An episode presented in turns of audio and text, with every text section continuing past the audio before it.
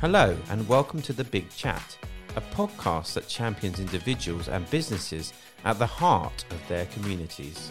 um, making sure they understand how accountable they need to be in the business, but being positive throughout so that they literally love what they do.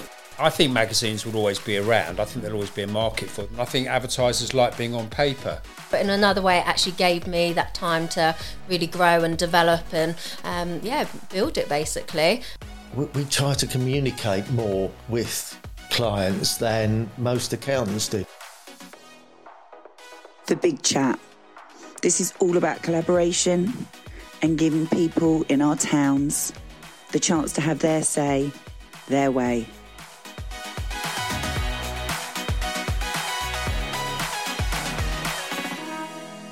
Hello, my name is Nicole, and welcome to this week's episode of The Big Chat.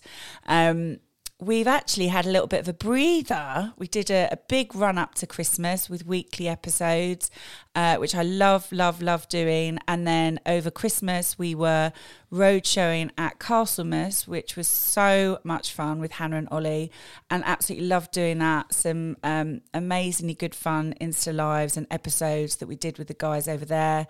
Um, but yeah, and then we got to January and we kind of needed a bit of a breather and a bit of a break. Um, so we took some time out and kind of regrouped and thought about what we wanted to do for these episodes going forwards. Uh, obviously, we also do the soapbox race, so we're getting really um, busy with all of that. But I was thinking, what sort of guests would I like to have on uh, around this time? Now we're sort of February, March, and I don't know. I'm really interested in finance and mortgages and all kinds of um, investment opportunities. And especially at this time of year, I think it's something that when we get into the end of tax returns and all kinds of things like that, a lot of us are kind of, what do we do? And with everything we've gone through. So I met a very interesting chap. Um, at uh, I can't remember if it was a dinner party or where it was, but very interesting chap. And I thought I need to get him on and have a chat with him because he's the man that's going to know. Certainly, his mortgage knowledge is phenomenal. So, I'm really delighted to introduce you to um, someone that I've been getting to know recently better, which is Pete Amor from Amor Financial. Hello. Hello, Pete. That was a long introduction, wasn't it? It was, yeah. That was like blah blah blah. blah. I wasn't sure if I was I should jump in at any point. yeah, that's you your cue. what are you doing? So, for people that have not come across you before, we always like our guests to kind of give a little bit of a summary of who they are and what they do. Could you do that for us, please, Pete? I'll do my best. Thank you. So, well, it's all about mortgages, isn't it? So that's Yeah. that's who I am today. Yeah, that's who you are today. So I've been running Amor Financial for six years. Mm. Went self-employed. Um, I actually got into the industry years and years ago, just before the collapse of Northern Rock. Ah, Yeah. So it was a very different thing back then. It was um, lots of self-cert mortgages. Um, just as a quick reminder, that that means that people weren't actually having to show what they were earning. They could just say, "I'm earning this," and a bank would believe them, which seems quite crazy now. doesn't it? Um, and that's probably why a lot of the system collapsed uh, because of that. Uh, so now it's it's really tightened up. A lot of changes in 2014. Yeah. Um, and I was actually out of the industry for a few years and, and got back into it when I saw that mortgages were starting to take off again because it was very difficult actually advising people during the recession. A lot of the lenders just tightened up, and I just started, so I didn't have many clients. Uh, so six years ago, started completely from scratch, no clients at all. Um, and I was buying internet leads, just trying to advise people that I didn't even know Wow. building up from that, and then um, it's it's developed and it's becoming much more Tunbridge Wells centric these days. Tunbridge Wells centric. I love that. I like that. That's that's really quite brave as well to just sort of got no leads at all and a difficult market. And Just I mean, one of the things that we love doing on the show is talking to entrepreneurial people and you know people that started up their business. What were you doing before that? Six years before. It's another long story. That's okay. We've got some time, Pete. we can talk about it today. Um, well, I, I did run a business until 2011. Yeah. Um, so I didn't get straight out of the industry during the recession. It just got harder and harder. Yeah. And then uh, I, I I went traveling for Yeah. a bit after that.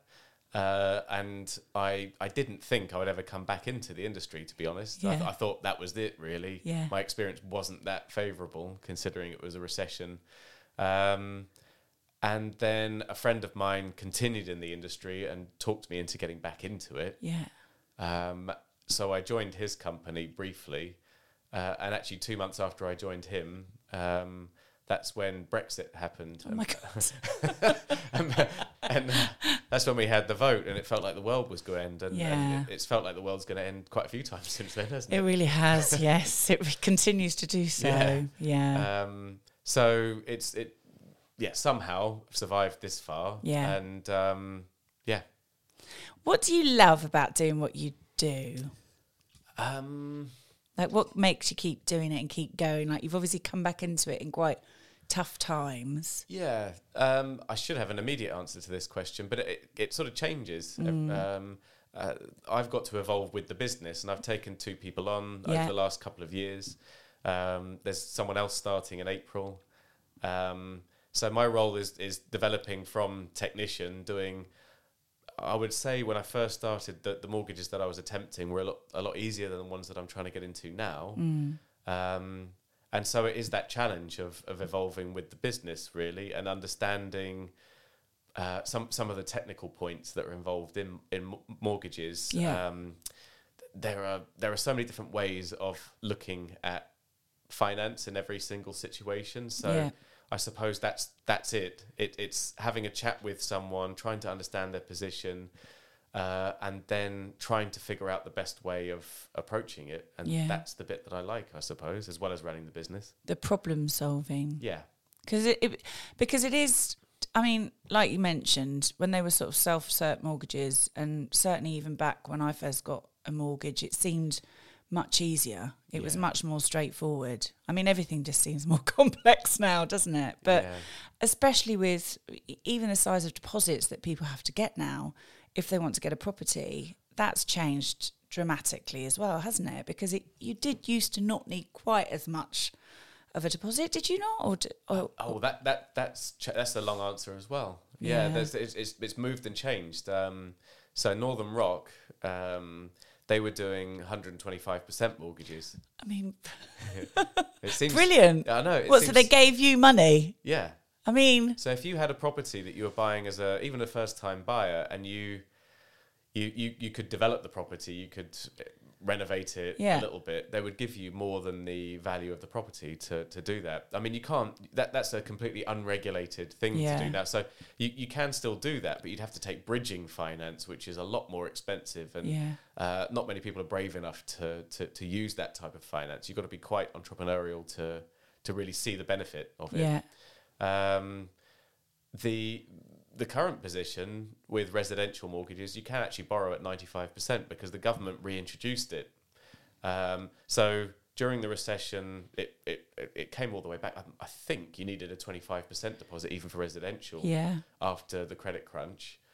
Um, that's if memory serves. yeah, And then uh, since since then, it, it, it gradually got easier and easier. People were able to put down smaller and smaller deposits. yeah. Um, we've not gone back to 100% mortgages, but 95. It's still. pretty close though, actually, isn't it? Yeah. Because I think actually I do remember it when it was twenty five percent. That's, I mean, that's a lot. Yeah. Twenty five percent to find a deposit. And, and that would be a typical position on a, an investment property. Okay. Although more and more lenders, I get emails every day. You know, it's, it's, you, can't keep up with all of them because there are so many lenders out there. Yeah. But I've, I've seen uh, several lenders now saying we're launching buy to let 80% rates. So Really? if you, you only need a 20% deposit, in other words. And do you think? I mean, with buy to let mortgages, are they quite straightforward to get alongside residential mortgages? Because I mean, I myself, I've got obviously, as you know, I've got like a buy to let, but I got it. I lived in it for a while. Now I don't live in it, so it's gone on to a whatever it is percentage over or something. But it's Oh, not yeah. a buy to let mortgage. I've never gone out and actually purchased one. Is that similar process, Yeah. or is it quite different? Yeah, you're like an accidental landlord. That's exactly it, So yeah. they- the, the, the original lender's given you consent to let that property. Exactly. Yeah. Um, and until you move away from that, w- once you move away from that, uh, depending on the lender, um, most will class that as a as a pure buy to let at that point as an investment. They won't Right. class you as accidental anymore. No, and yeah, I You're doing it appreciate on purpose that. from that point. Yeah, I mean, I kind of was doing it on purpose, but I just Yeah. didn't get round to doing the paperwork on changing to a buy to let. But Yes. I see what you're saying. But is for people out there that, so, I mean, because that's a busy market, isn't it? Buy to let. Yeah. Yeah. Um, it seems to. Uh, so so a year ago, if you'd asked me, I mean, Yeah. pretty much all I was doing was residential. Was it? That, that stamp duty holiday. Yes. Uh, lots of weird stuff has happened in the last Yeah. few years, actually. yeah. Um, that stamp duty holiday um, uh, activated a latent market that was, eh, you know, scared by Brexit Yeah. and, um, and and then there's the the change of government that happened. And as soon as Boris Johnson came in uh, and, and people had actually voted en masse for a new government, um, it, uh, people's confidence seemed to return Yeah. for two months, and then COVID hit. Um, God. and then uh, once once COVID hit, everyone backed off again, or so it seemed. I was thinking, what do I do now with my business? Yeah. And then I think it was July 2020, uh, they announced the stamp duty holiday. Mm. I think it was July. I have to check that one.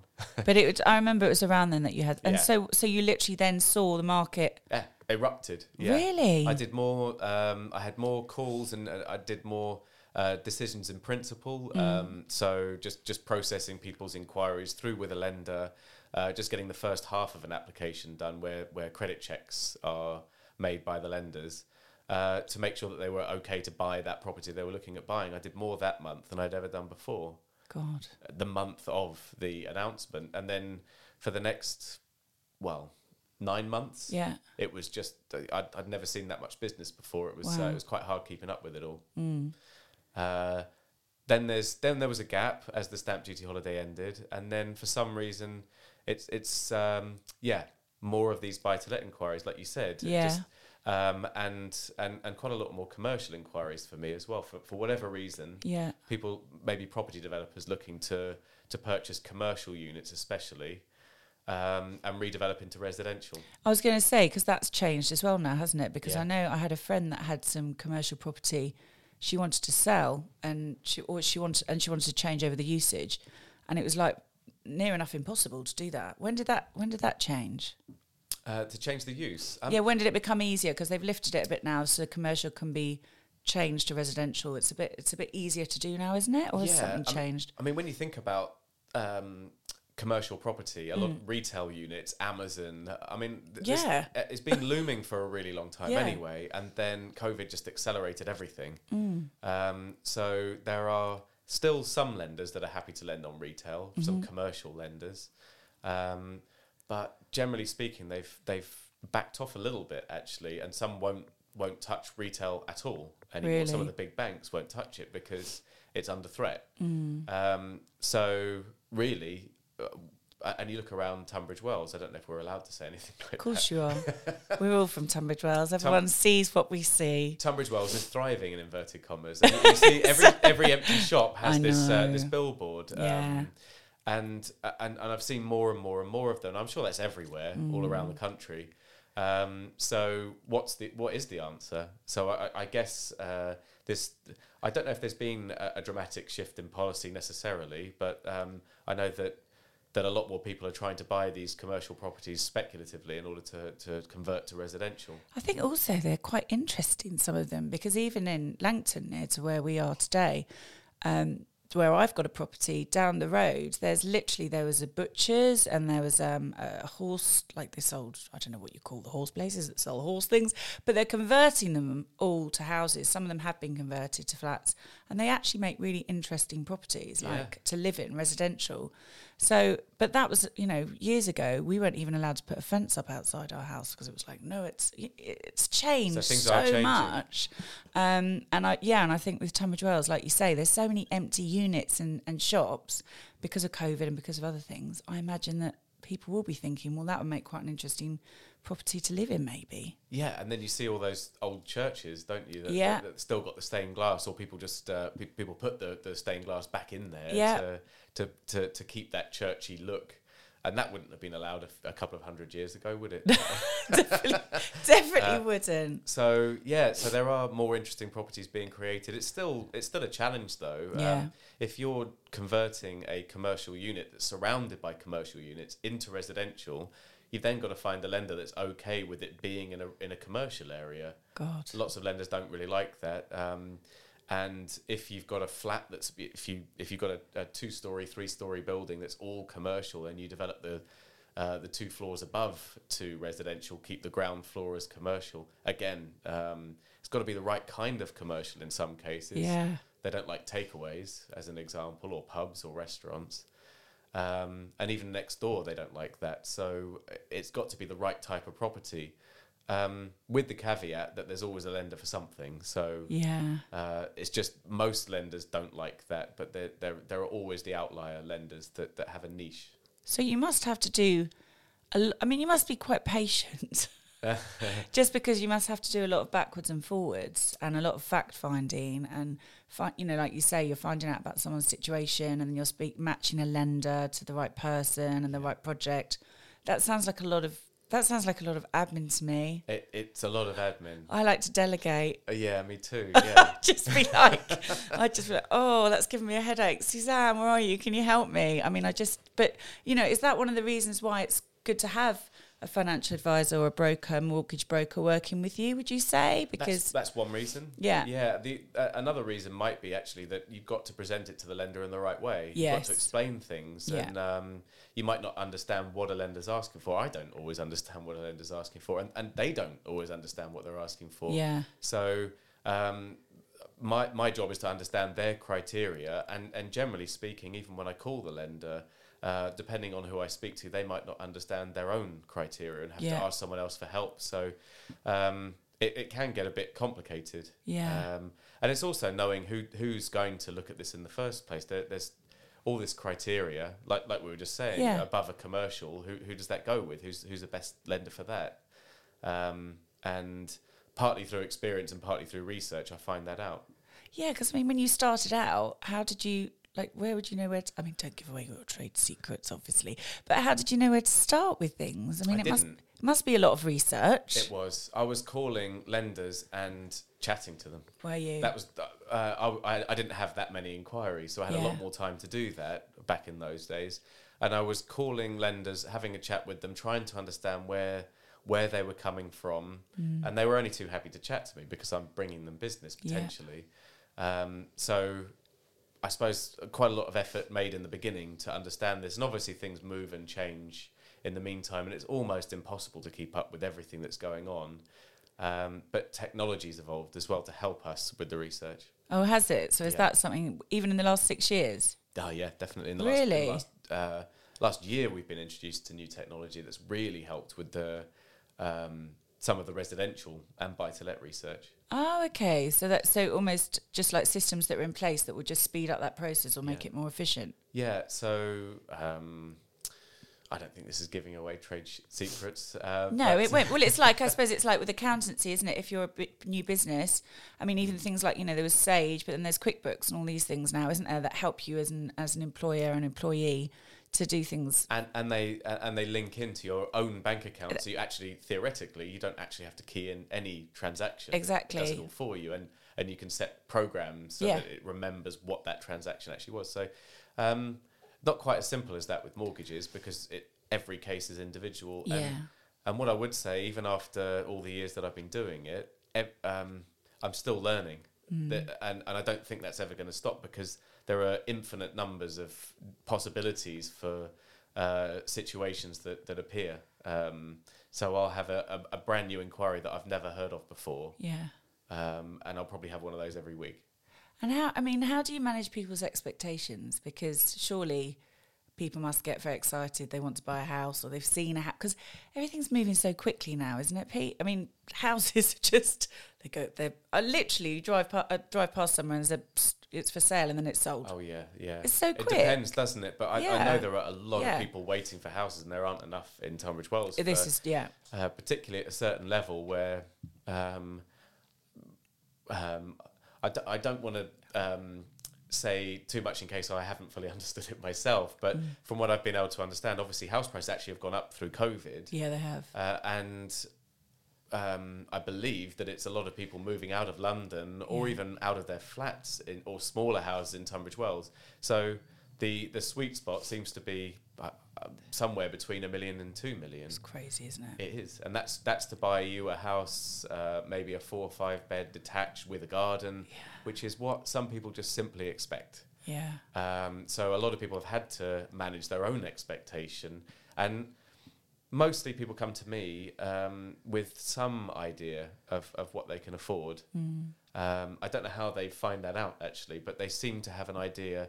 They're looking at the right, the the right sort of end of the market for them. Is it? Yeah, I mean, is there a formula that? I mean, I sp- well, I suppose, like you say, there's the, eight, the there's the 85, 95 percent or whatever. But Yeah, but in terms of how much you can borrow, Yeah. yes, there is. Um, it's easier for those who are employed, yeah, um, but I'm happy to just run through all of that. If yeah, no, because it's really interesting. Because I know certainly when I was younger, you had to do the old three months pay slips. yeah, You had that's to have still three months pay slips, and it was much easier, obviously, to be. Well, I just remember my husband at the time was self-employed, and it was just a nightmare. Had I not had a regular salary, Yeah, it would have been much harder for us to get anywhere. yeah. Um, I mean, from my side, dealing with self-employed or employed, it's it's just the same. Yeah, Um, uh, but but from the other side, it, it's it's collecting documents. I mean, um, and and understanding how the lenders look at it as well uh, from from the client side. So employed, really easy, Yeah. um, especially if you've just got your basic and no bonuses, no overtime, no commission. Um, if you just got your basic salary, um, generally speaking, I always have to say generally speaking because every lender is different, Mm-hmm. but some or a lot follow the same process. You'd be able to borrow about 4.75 times that. okay, Um, depending on how much you earn, some lenders will go to five or even five and a half times income um, in the really rare circumstances. So And it is actually possible to borrow five and a half. Th- and is that so? If you were say, um, say that you're in a relationship with someone, but you're not married, so you're not, en- you know, it doesn't matter if you're engaged, does it? But you're just a couple, Yeah. and how does that work if you want to buy a property together? Does it literally just double then? It Yeah, it just doubles. Yeah. it just does. And it didn't used to work like that. I'm, I'm aware that it used Yeah. to be, uh, what was it, in the 90s, that it was three times one income, one times another. You'd add them together and come up with the right. But but once lenders um, opened up that um, that doorway to Yeah. borrowing joint four or five times income, Yeah. Obviously with it the house prices shot up. Yeah, That's probably why they're that's so probably high why they did. because people can afford. That's to- what it is, yeah, people are yeah. getting together buying buying properties, and um, you, you don't have that sort of um, tradition where one maybe stays at home, looks Yeah. after the children. Uh, a lot of couples now both work. You've got Yeah. Mm. a lot of couples in London, no children at all, or they both got, or, or they've got children between them. I suppose and they that still makes work. no difference. Yeah, They're yeah, both yeah. working Yeah, earning a lot of money together, and then they can um, they they push the house price in London up, and and potentially some of those same people have moved moved to Tunbridge Wells and pushed the prices up down here and around the M25 belt probably. Those Londoners, eh? Those dastardly Londoners. what about friends? Can friends kind of pool in together and buy together? Is that an, is that something that? Because I know lots. I know now as a buy to let, there's more. sh- There's a name for it, isn't it? When they're sharing, a bit like you know, like student lets, but work working people now are more likely to, if they can't afford a rental property on their own, they're more likely to look at renting with friends. That seems to be something that's becoming a bit more common Okay. in these areas. I didn't know if it was the same with mortgages, if anyone does that, Yeah, you. I mean, you like a syndicate. You you well, okay? Yes. so so uh, a couple of answers to that, but yes, uh, actually, you don't have to be related to the person you're buying the mortgage with. Okay. Um, and in terms of syndicates, that might be more when you're investing in property, I Yeah, suppose. Um, yeah. So you, you might start a limited company and have multiple shareholders within that company, um, and then start buying property that way. That that um, that's quite a popular way of doing things. You know, some businesses actually uh, have based their model on it. Um, uh, th- my mind's going in so many different directions right now, and uh, I mean, it's just just happenstance. I was sitting on a train on Saturday, Yeah. and I heard someone talking about a company that he works for. Um, just overheard the conversation. I was. You were listening. you were having. I mean, he was sat right opposite me. So what could I do? And he also mentioned property. He said that um, probably shouldn't mention the name of the company, but it, it's designed to get investors um, buy, buying into property without them going through the hassle of actually buying the property themselves. Wow. So you'd have an app, and you'd be able to just say, "Here's I'm going to pledge thirty thousand in this particular area of the country." Yeah.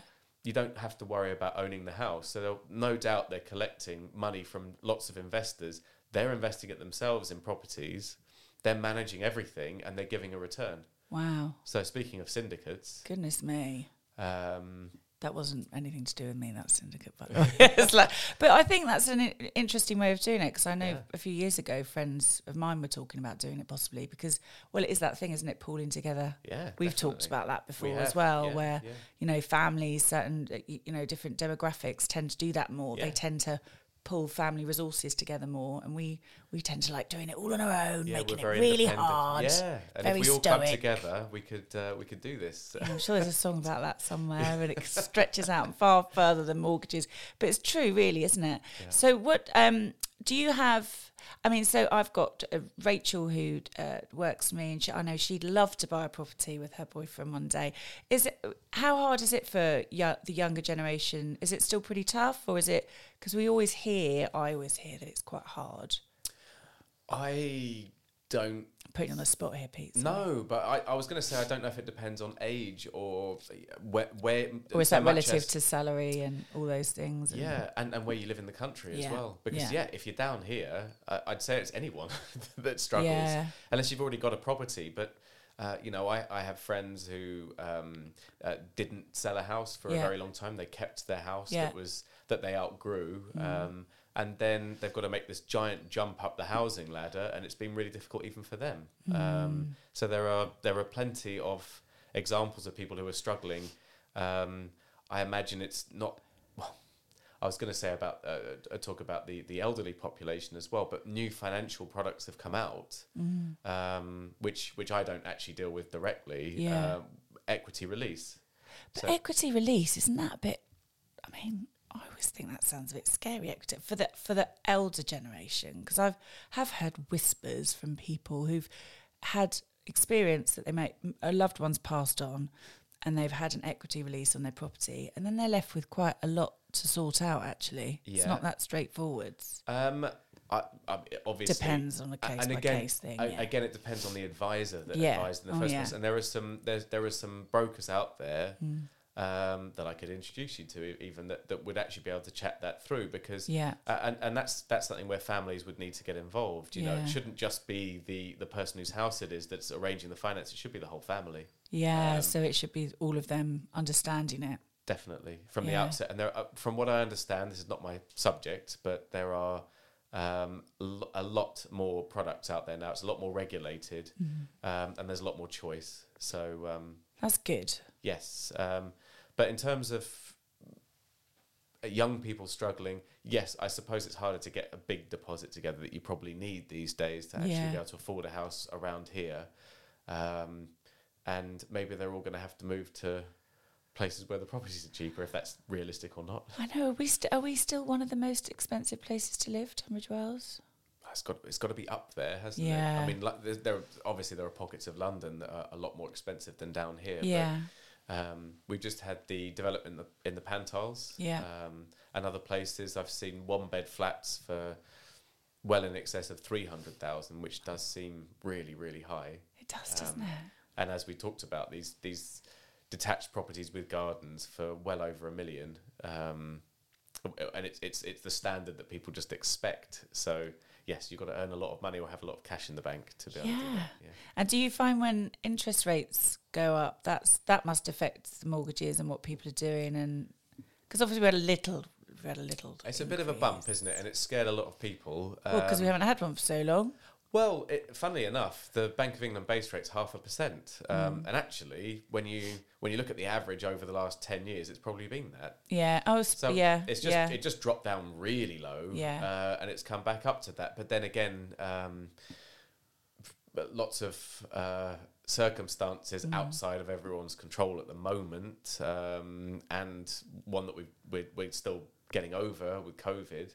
Um, uh, who knows what's going to happen? Yeah. You know? uh, and that that uh, that big ship caught in the Suez Canal. I mean, I'm I'm going outside to sort of global Mm. uh, situations here, but um, potentially as as who, knows what's going to happen? Uh, Yeah. inflation's high for a particular reason, but uh, I seem to only remember seeing inflation starting to go up in September, Yeah. uh, and that's not a long time ago now. No. So a, a year ago, the chat or the uh, the topic seemed to be we're going to go into negative interest rates, and Mm. that's only a year ago, and then it's now changed to interest rates are going to keep going up. Uh, I know. as, uh, you know, as soon as they can uh, have meetings to, to, to push those interest rates up, they're going to keep flying up.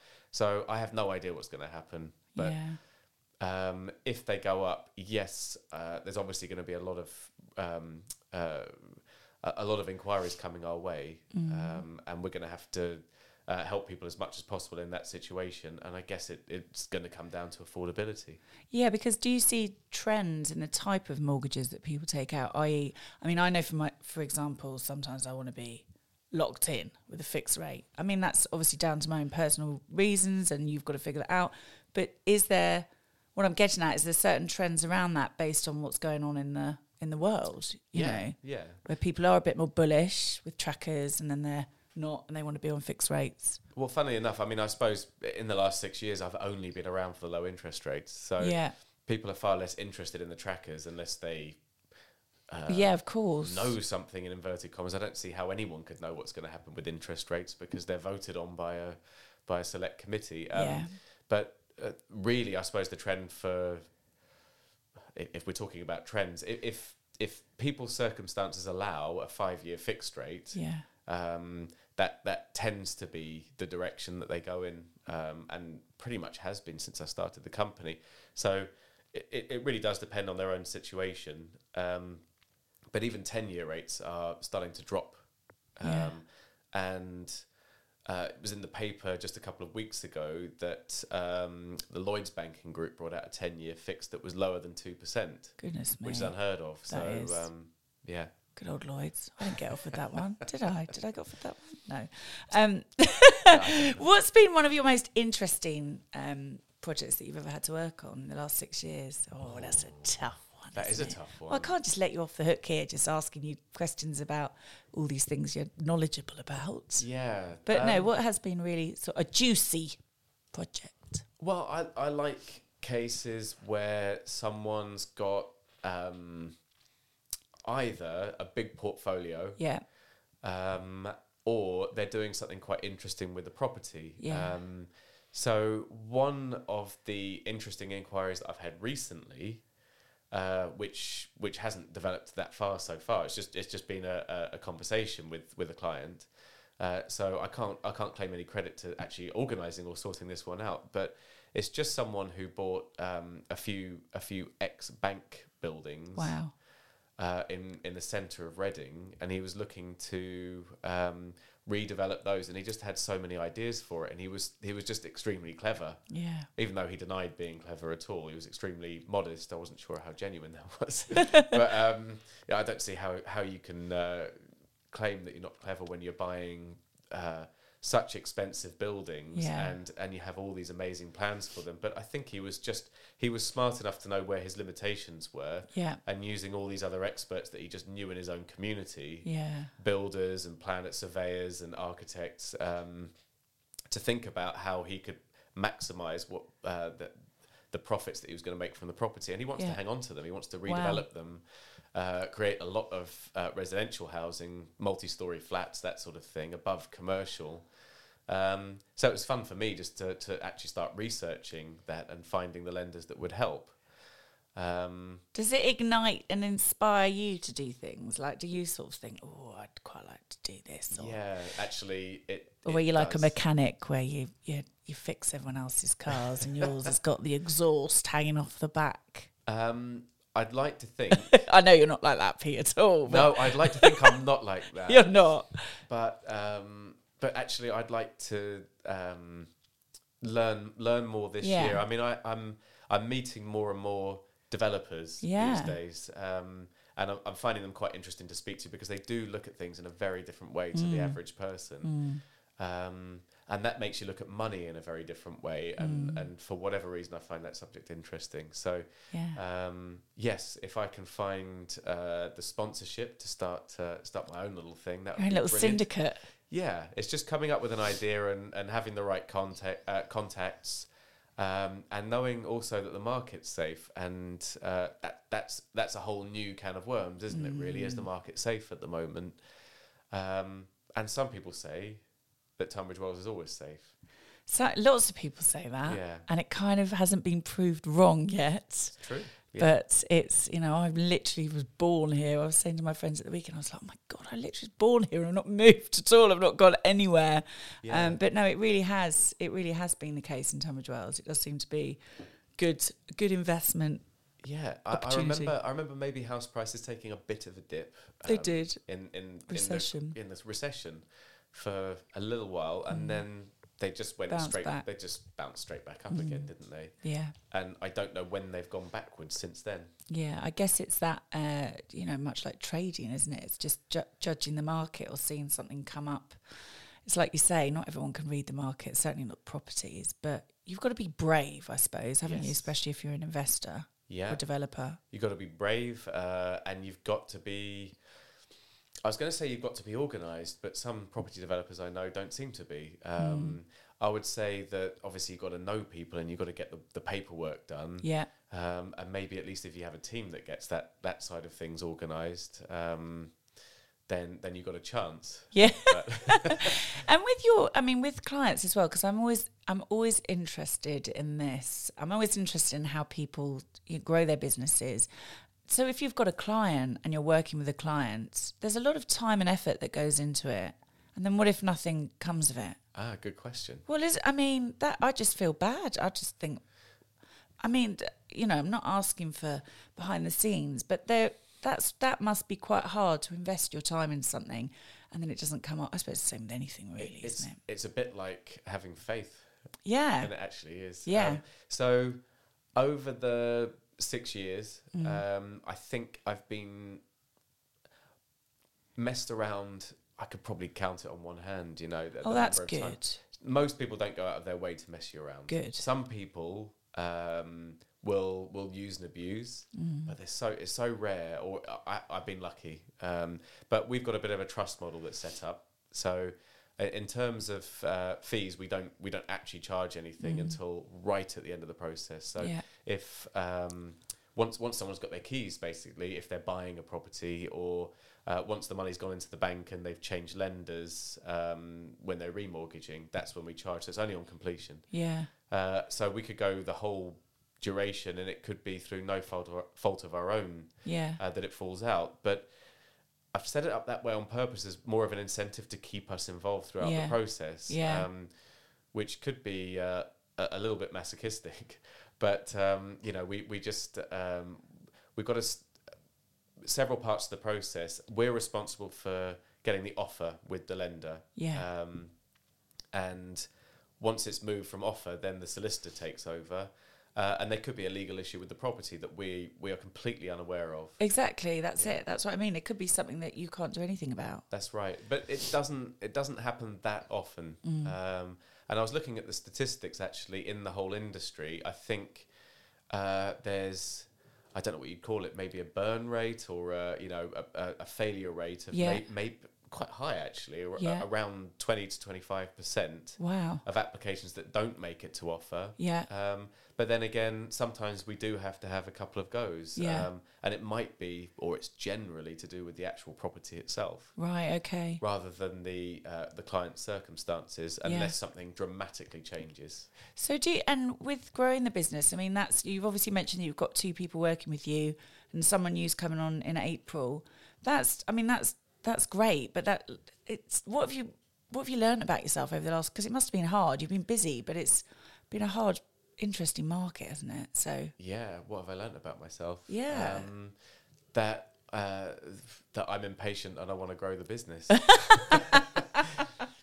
despite having this this sensible voice at the back of my head that says just keep it safe and um, Yeah. you know make sure you've got enough money in the bank and make sure that there's, there are definitely enough customers there uh, because again, this faith thing coming Yeah. back to that. Yeah. The faith is also where are these clients going to come from because we have no idea at the beginning of the month. It's not like it's not like running a business with direct debits. We we don't have a guaranteed um, number of uh, mortgages that we're going to do a month. Yeah. It's just new inquiries and they happen to come in. Mm. And the trend has been upwards for us for the last six years. So um, we've been helping more and more and more people, and more and more people are hearing about us. So that's translating to more and more business. Yeah. But it's just, it almost seems like chance still. Yeah.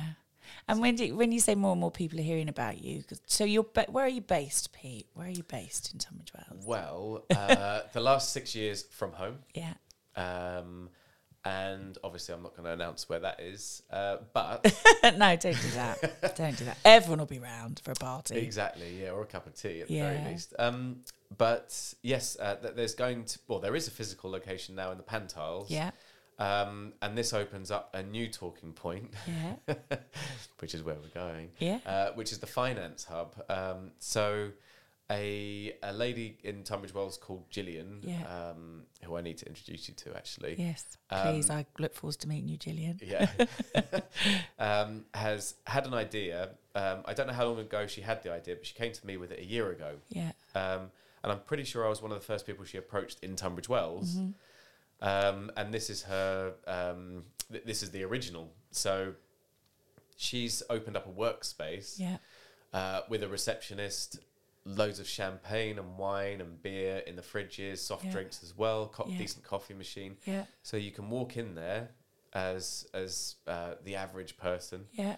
and theoretically, any financial need that you might have, uh, you'll be able to come in there and have a quick chat with the receptionist and be put in touch with the right person. So. Um, I don't want to leave anyone out, so I'm probably best off not trying to remember every single type of business that's in there. but for example, yeah, for, but it's it's all financial services. Yeah. So services like mine and complementary services and auxiliary services. Um, she hasn't gone as far as uh, solicitors or accountants. Yeah. Um, but that's because there are so many in Tunbridge Wells, um, um, and and they're not they're not the specifically necessarily financial services uh, that that we could recommend. There are so many different niches within those categories. So What's it called? what's what called? What's that? oh, the finance hub. That's the finance Just to say it hub. again, the finance Just- hub. So yeah. yeah. so if people want to find out more about that, is there a generic website that there is. Uh, I think it's the finance hub dot money. okay, and yeah. but if people want to find you individually, they can find you through your own website as well. We've got our own website. Yeah, amorfinancial.co.uk. amorfinancial.co.uk. Yeah, or if you just type Amor Financial into Google, it will definitely come up. Or even mortgage brokers into Google, Tunbridge Wells. Yeah. And that will come up there.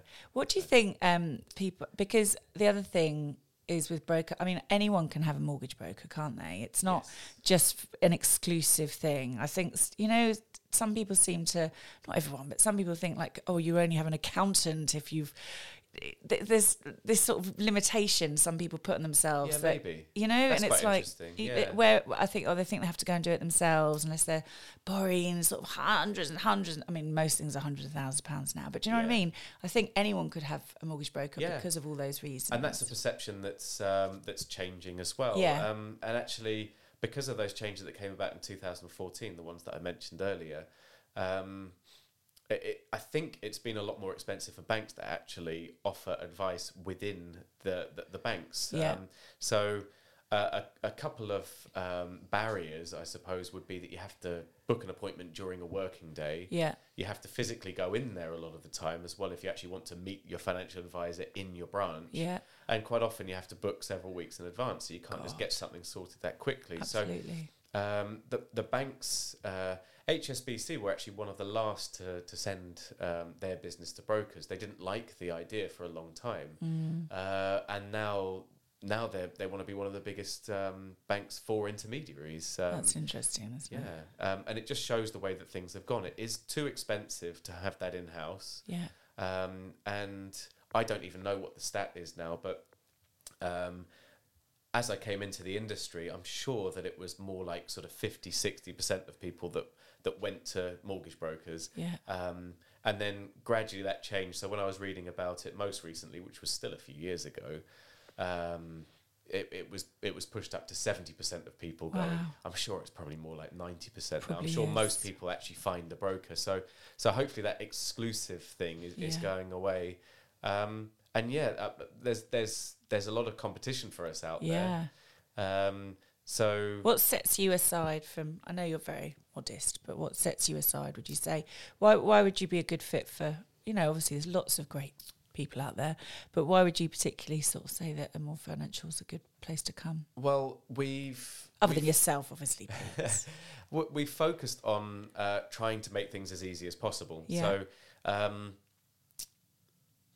with in some cases, uh, clients send forms. We don't send out forms. We we complete everything. Mm-hmm. Um, so we ask for. Our process goes that we ask for the standard documents that we're going to need at the beginning of the process anyway. yeah, So you might as well send them over ID, proof of income, proof of address, and Yeah. um, bank statements. So we look at all of those, and, and a lot of the information contained um, in those documents, uh, we just extract and put into our own fact find. So that just saves us sending forms out to clients, and Absolutely. less repeated information. Um, but also we get to them really quickly as Mm-hmm. well, and not uh, our first chat is a lot more casual. It's um, it's an overview of the situation. Can we help or not? A quick assessment. yeah, Um, and uh, for for speed, that works really well for people. People are busy. yeah, Uh, they've got so many things to organise now. They've got so much information flying at them, and they just want something easy. So I like to think that we make that process really easy. We take the problem off them, yeah. um, and then we're communicating over the phone and via email, but it's in snippets, so it, you don't have to commit to an hour or two. And that, and I, I can vouch for that. You're, you're very speedy, and I think the forms, like filling in forms, people, certainly people like me, um, it's a real godsend to have someone do that because, would I mean, I just get panicky when I have to do forms anyway. Yeah. For starters, which I'm Uh, not the only person. Uh, yeah, I've learnt a lot about forms over the years. I yeah. bet you have. I bet you have. So if people want to find out more about you, the best place to go is your website, but they can also find you through the Finance Hub. And what can we expect to see from Amor Financial over the next twelve months? If you manage to rein in your your, you know, gusto, it it's going to grow, isn't it? There's going to be more stuff, more. Yeah, I, I'd, I'd say actually one thing, one area that we're weak is advertising. So it's actually trying to put our name out there a little bit more. Um, and and What a growing that- beautiful way to end this podcast. it's trying to get the name out there, and you're doing just that exactly. right now. Yeah, but yeah and but yeah i think more people knowing about you and talking about what you do and i think also um, you are very knowledgeable you're very knowledgeable about things and you're, you're always very happy to answer questions. So yeah. i think that's the other thing to say is that people can always just phone you for a chat can't they really? Yeah, yeah, a focused chat, of course. a but yes. chat not yes, just a chat, nonetheless. Yeah. no no sort of random cups of tea focused chats is what we like thank you Yeah. so much for coming to talk Thank to us you. Today and um, yeah i'm looking forwards to well i'm looking forwards to getting some mortgages with you at some point in the future for sure happen, i know it's going to happen definitely thank you so much Thank you. thanks Thanks.